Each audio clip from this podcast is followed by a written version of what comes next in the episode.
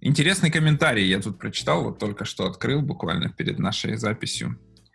Пише нам Мгм. Неталі П'яткевич. Пише сльози радості від вашого подкасту. Пошло в народ, пошло. Очень приятно, спасибо. Да.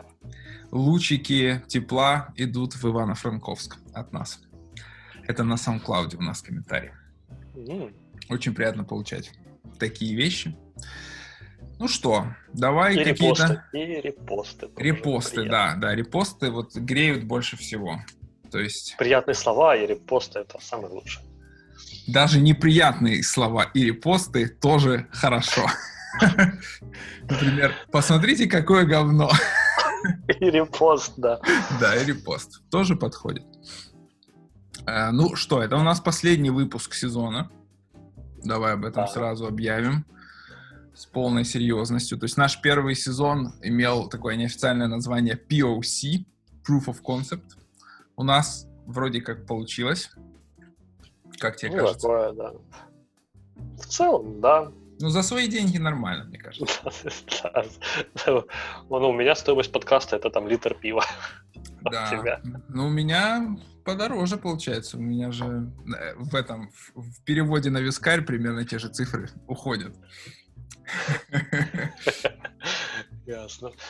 Ну да, вот получается этот сезон у нас был POC, стабилизационный, шторминг, Мгм. так сказать. Искали себя. До сих пор не нашли, будем дальше это делать. Но в следующем сезоне у нас будут какие-нибудь гости, с которыми мы будем о чем-нибудь разговаривать. Да, у нас будет какой-то план, и мы будем его придерживаться. Да, именно. Да, и следующий наш сезон будет называться MVP. Это будет минимум viable podcast. О, ты, ты долго думал? На ходу вот только сейчас придумал. Красавчик. Ну Да, мы будем приглашать гостей. У нас есть уже несколько гостей на примете. Они вроде как тоже не против к нам прийти. Ну, будет, и я думаю, когда гости нас будут прокидывать, будут просто такие подкасты, как и сейчас. Зачем ты раскрылся картой? Теперь все будут знать, что нас скинули в этот день. Ну, или мы будем прокидывать гостей. Посмотрим, как Тоже, не, тоже хороший, тоже вариант. Еще очень мне понравилось, что есть отклик в нашем телеграм-канале многострадальном. Э, Мы написали, что нам нужно 100 фолловеров на э, SoundCloud, и буквально за несколько минут, мгновений мы набрали их. И сотый фолловер, как мы обещали, должен получить какой-то подарок. Им стала Ольга Сунцова, если я правильно читаю с латиницы. Вот, Ольга, свяжись с нами, если тебе нужен какой-то подарок. Я предлагал, чтобы это был э, этот э, компакт-диск с э, пятью лучшими колыбельными в исполнении Антона, Golden Hits, но он сказал, что он не хочет так издеваться над, над вами, поэтому свяжитесь, если что, мы что-нибудь придумаем.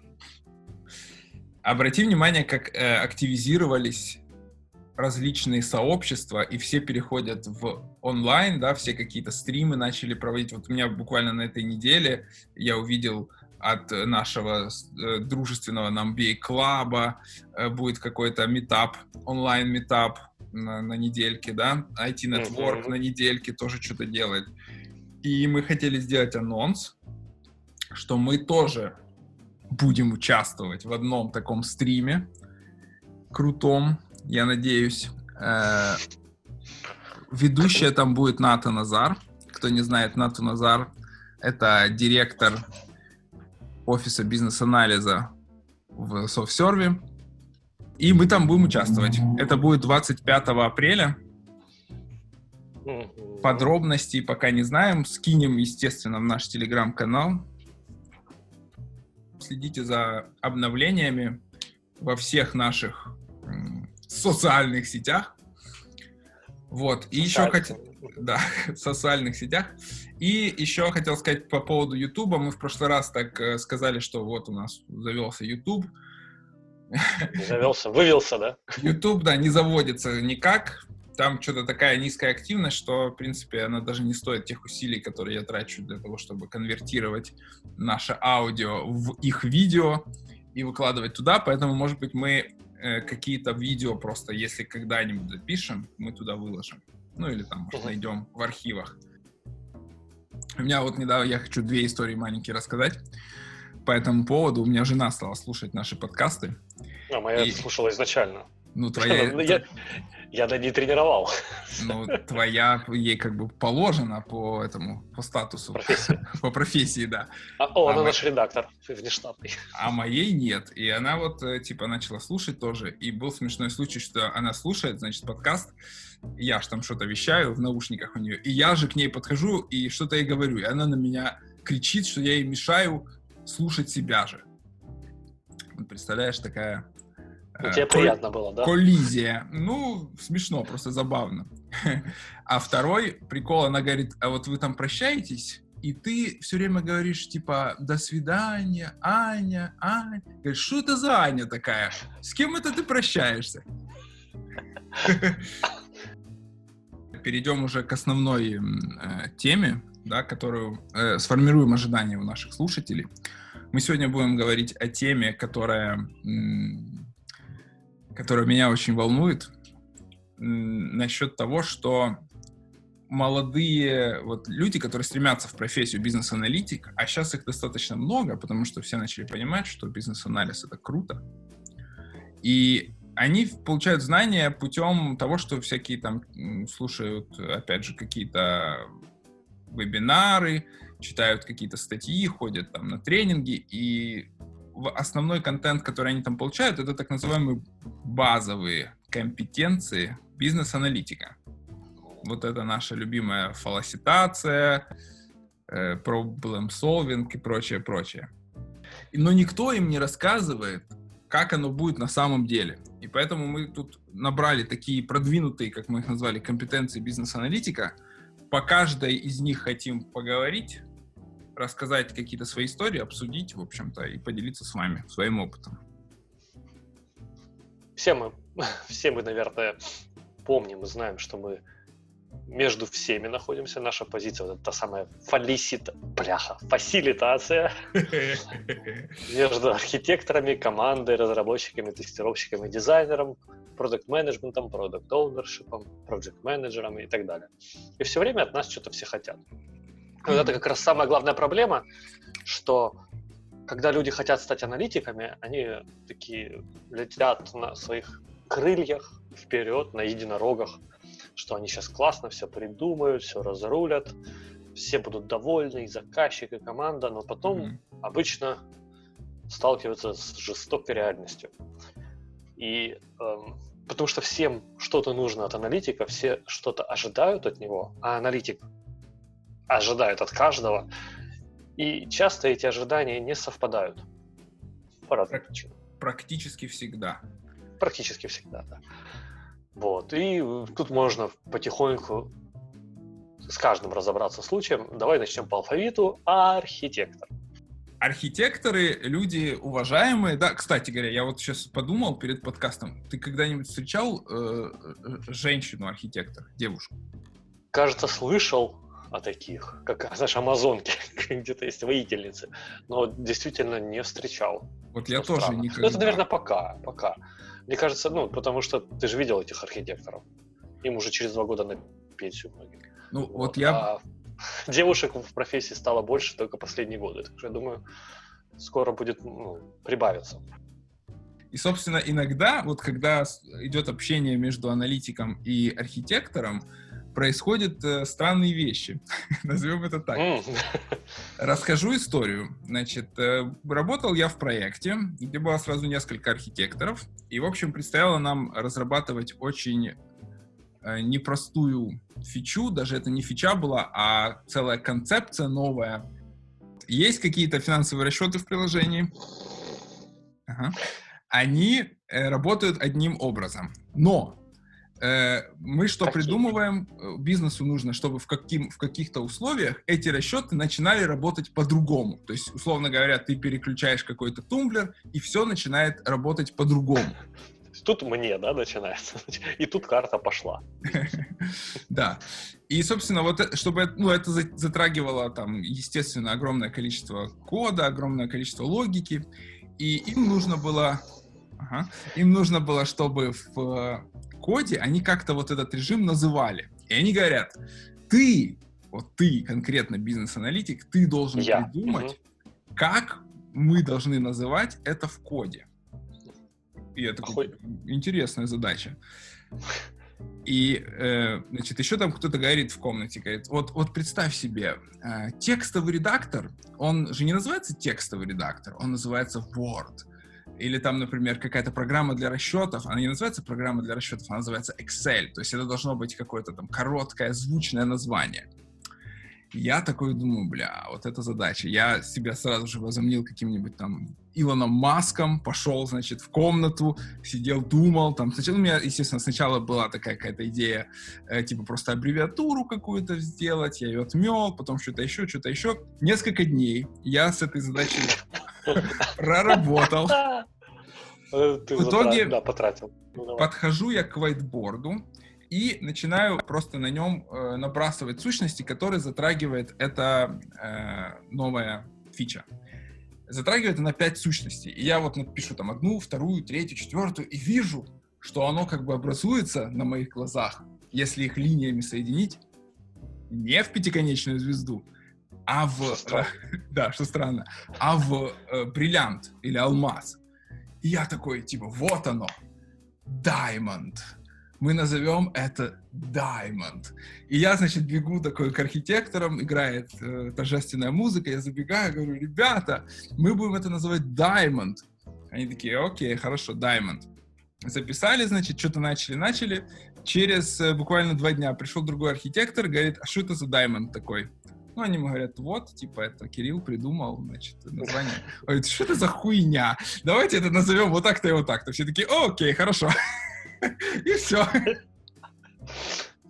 Вот такая вот история. То есть три дня я потратил на... А вот зачем эту... ты тратил на это вот? Да. Вот. Зачем я тратил это время? Хороший вопрос ты мне задал. И я до сих пор не могу этого понять. Видимо, на меня так повлиял авторитет этих людей, что я вот прям взялся и хотел выполнить эту задачу с э, вот, максимальной ответственностью. Я, кстати, хотел бы вот добавить здесь, что это связано не только с архитекторами, иногда такими задачами там могут разбрасываться PM, девелоперы, тестировщики, ну, заказчик. Когда ты такой, о, интересно, непонятно, я такого еще не делал. И вот когда вы говорите себе, я такого еще не делал, это первый момент э, задуматься, типа, может, вы это не делали, потому что это не ваша задача вообще. Mm-hmm. И вот, и ты начинаешь делать, у тебя либо не получается, либо ты упарываешь много времени, э, чаще не получается – или получается, но очень, очень нервно и тяжело, вот, скорее всего, вы делаете не свою задачу. Я тоже думаю, нахера я этим занимался?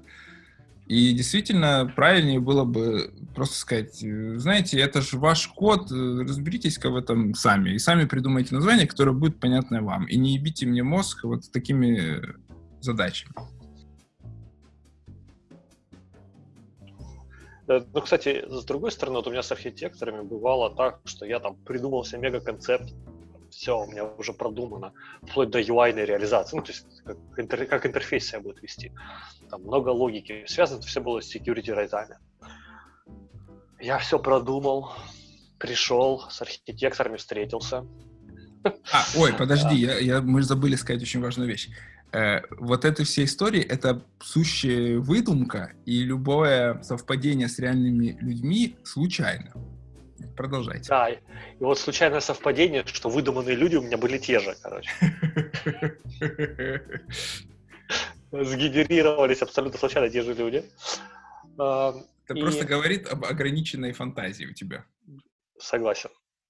А, я начинаю им раскладывать и говорю, вот здесь вот так, вот здесь так, вот диаграммки, так она будет работать, вот здесь такие-то рулы. Они такие смотрят, смотрят, я нахрена? Я говорю, ну вот зачем? Я говорю, ты понимаешь, что если вот мы делаем вот так, как мы придумали, то это будет очень дорого, все поломается, и будет очень много дефектов сыпаться через саппорт, потому что юзеры будут думать, что это дефект, а не то, что это такой вот бизнес-рул странный.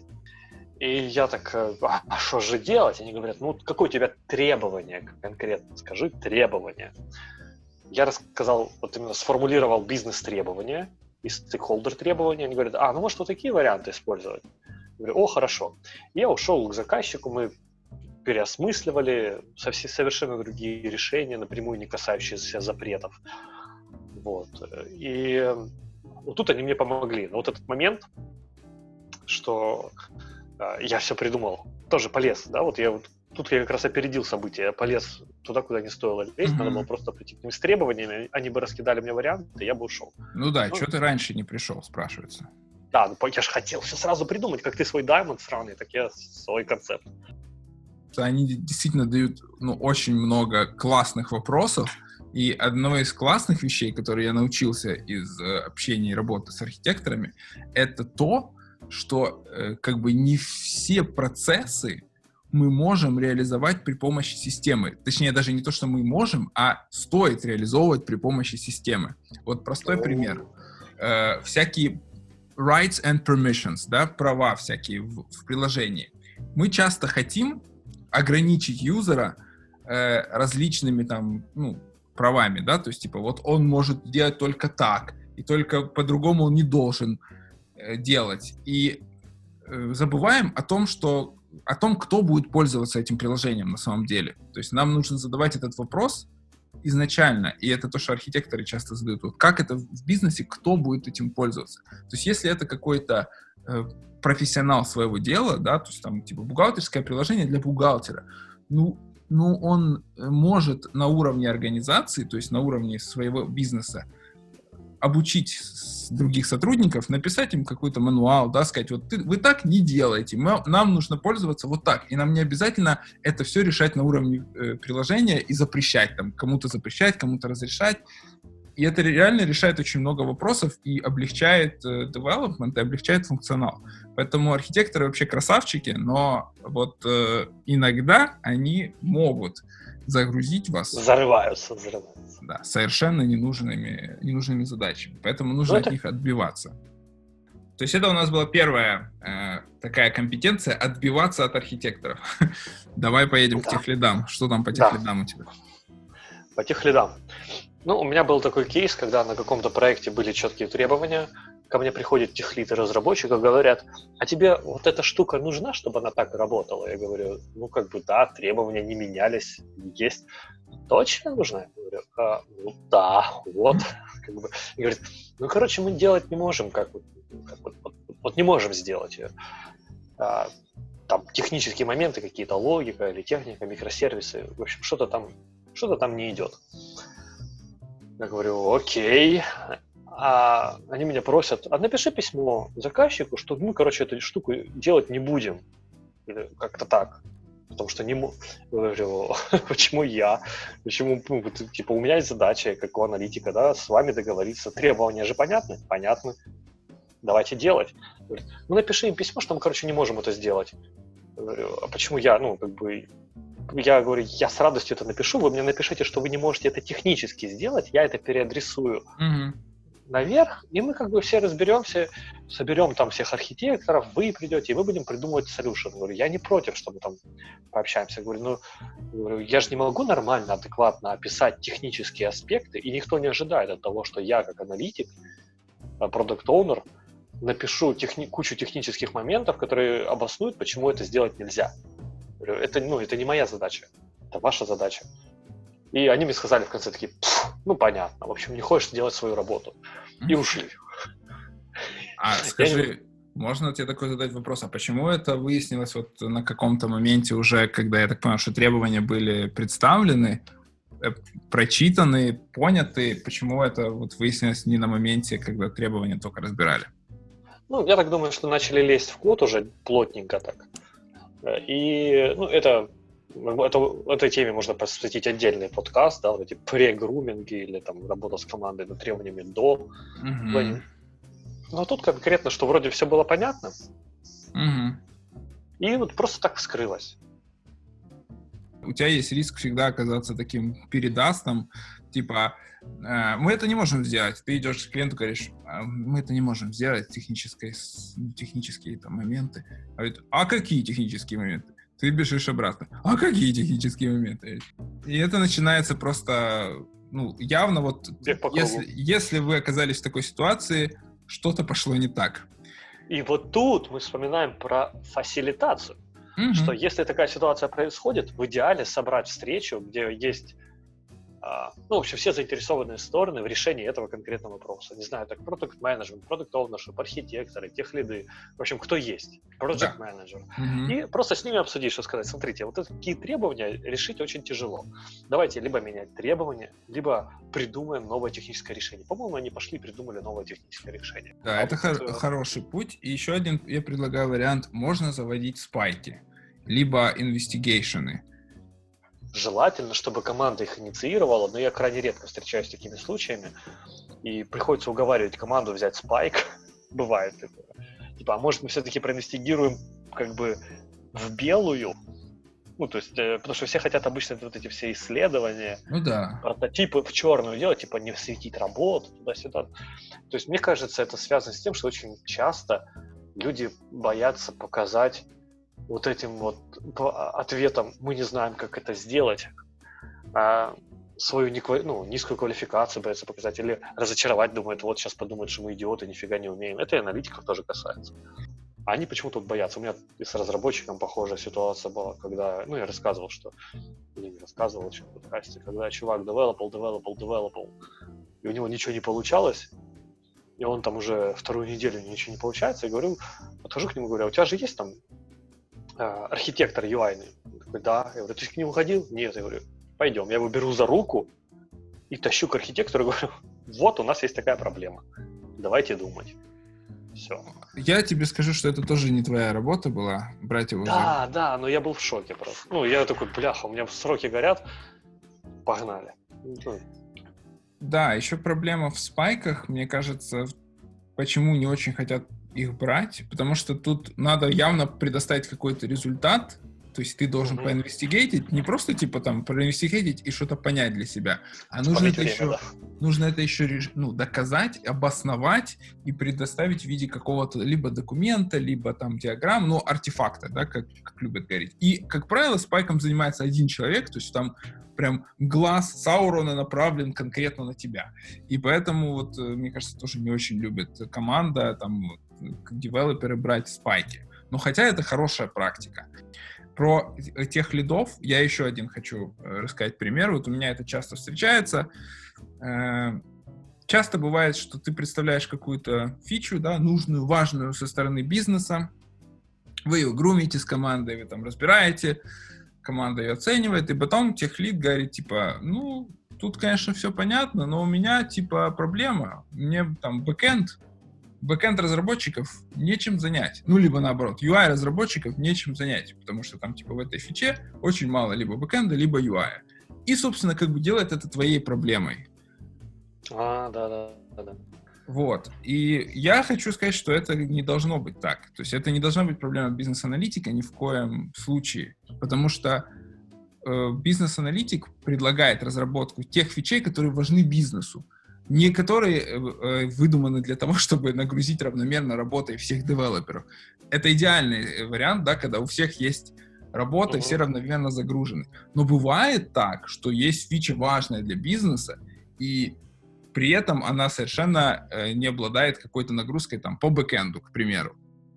И это совершенно не значит, что эта фича становится менее важной только потому, что какие-то backend-девелоперы будут не загружены это не задача бизнес-аналитика распределять работу, загружать работой и так далее. Мы можем попытаться в этом помочь, да, сказать, есть там вот какие-то маленькие историки, какие-то там порыться в своем бэклоге, но если там ничего нет, то там ничего нет. Значит, задачу э, должен находить техлит, какой-то там тех долг всегда имеется. Спайки те же, и факторинг и прочее. Это, это прям болезненный момент был у меня когда я в а, проекте оказался и PM, и MBM, потому что PM ушел, нового mm. еще искали. А, две команды было, один техлит на них. И тоже такой момент, что бэкэнд ушел вперед, и это очень ужасно. Опять же, можно долго разговаривать о том, как, mm как это неправильно. А, фронтенд догонял и типа а, подходит ко мне, а что делать бэкэндчиком? Давай придумай задачу. Ты такой сидишь, ладно, да-да, да, сейчас что-то придумаю, придумаешь, придумаешь, и, и в какой-то момент так приходит такое сознание, типа, а не, хуй, не хуйней ли я занимаюсь сейчас? Mm-hmm. не-не-не, ты сначала отмахиваешься от этой мысли, не-не-не, сейчас, сейчас. Это же моя задача, требование, загрузить команду работой, бэклог, а потом такой, подожди, блин, компози... ну, Team Composition как бы был придуман не мной. Угу. Как бы лиды все должны были знать, что происходит, и как бы надо, ну, вместе надо думать, а не то, что один там сидит и из носа выковыривает задачи. Но вот тут у тебя такая, понимаешь, я бы тебе сказал сразу, что иди так про проект менеджеру но ты же сам был проект менеджером в этот момент, поэтому да, я бы сказал, что сложно, это была да. и твоя задача в том числе, именно в этом, в этой конфигурации.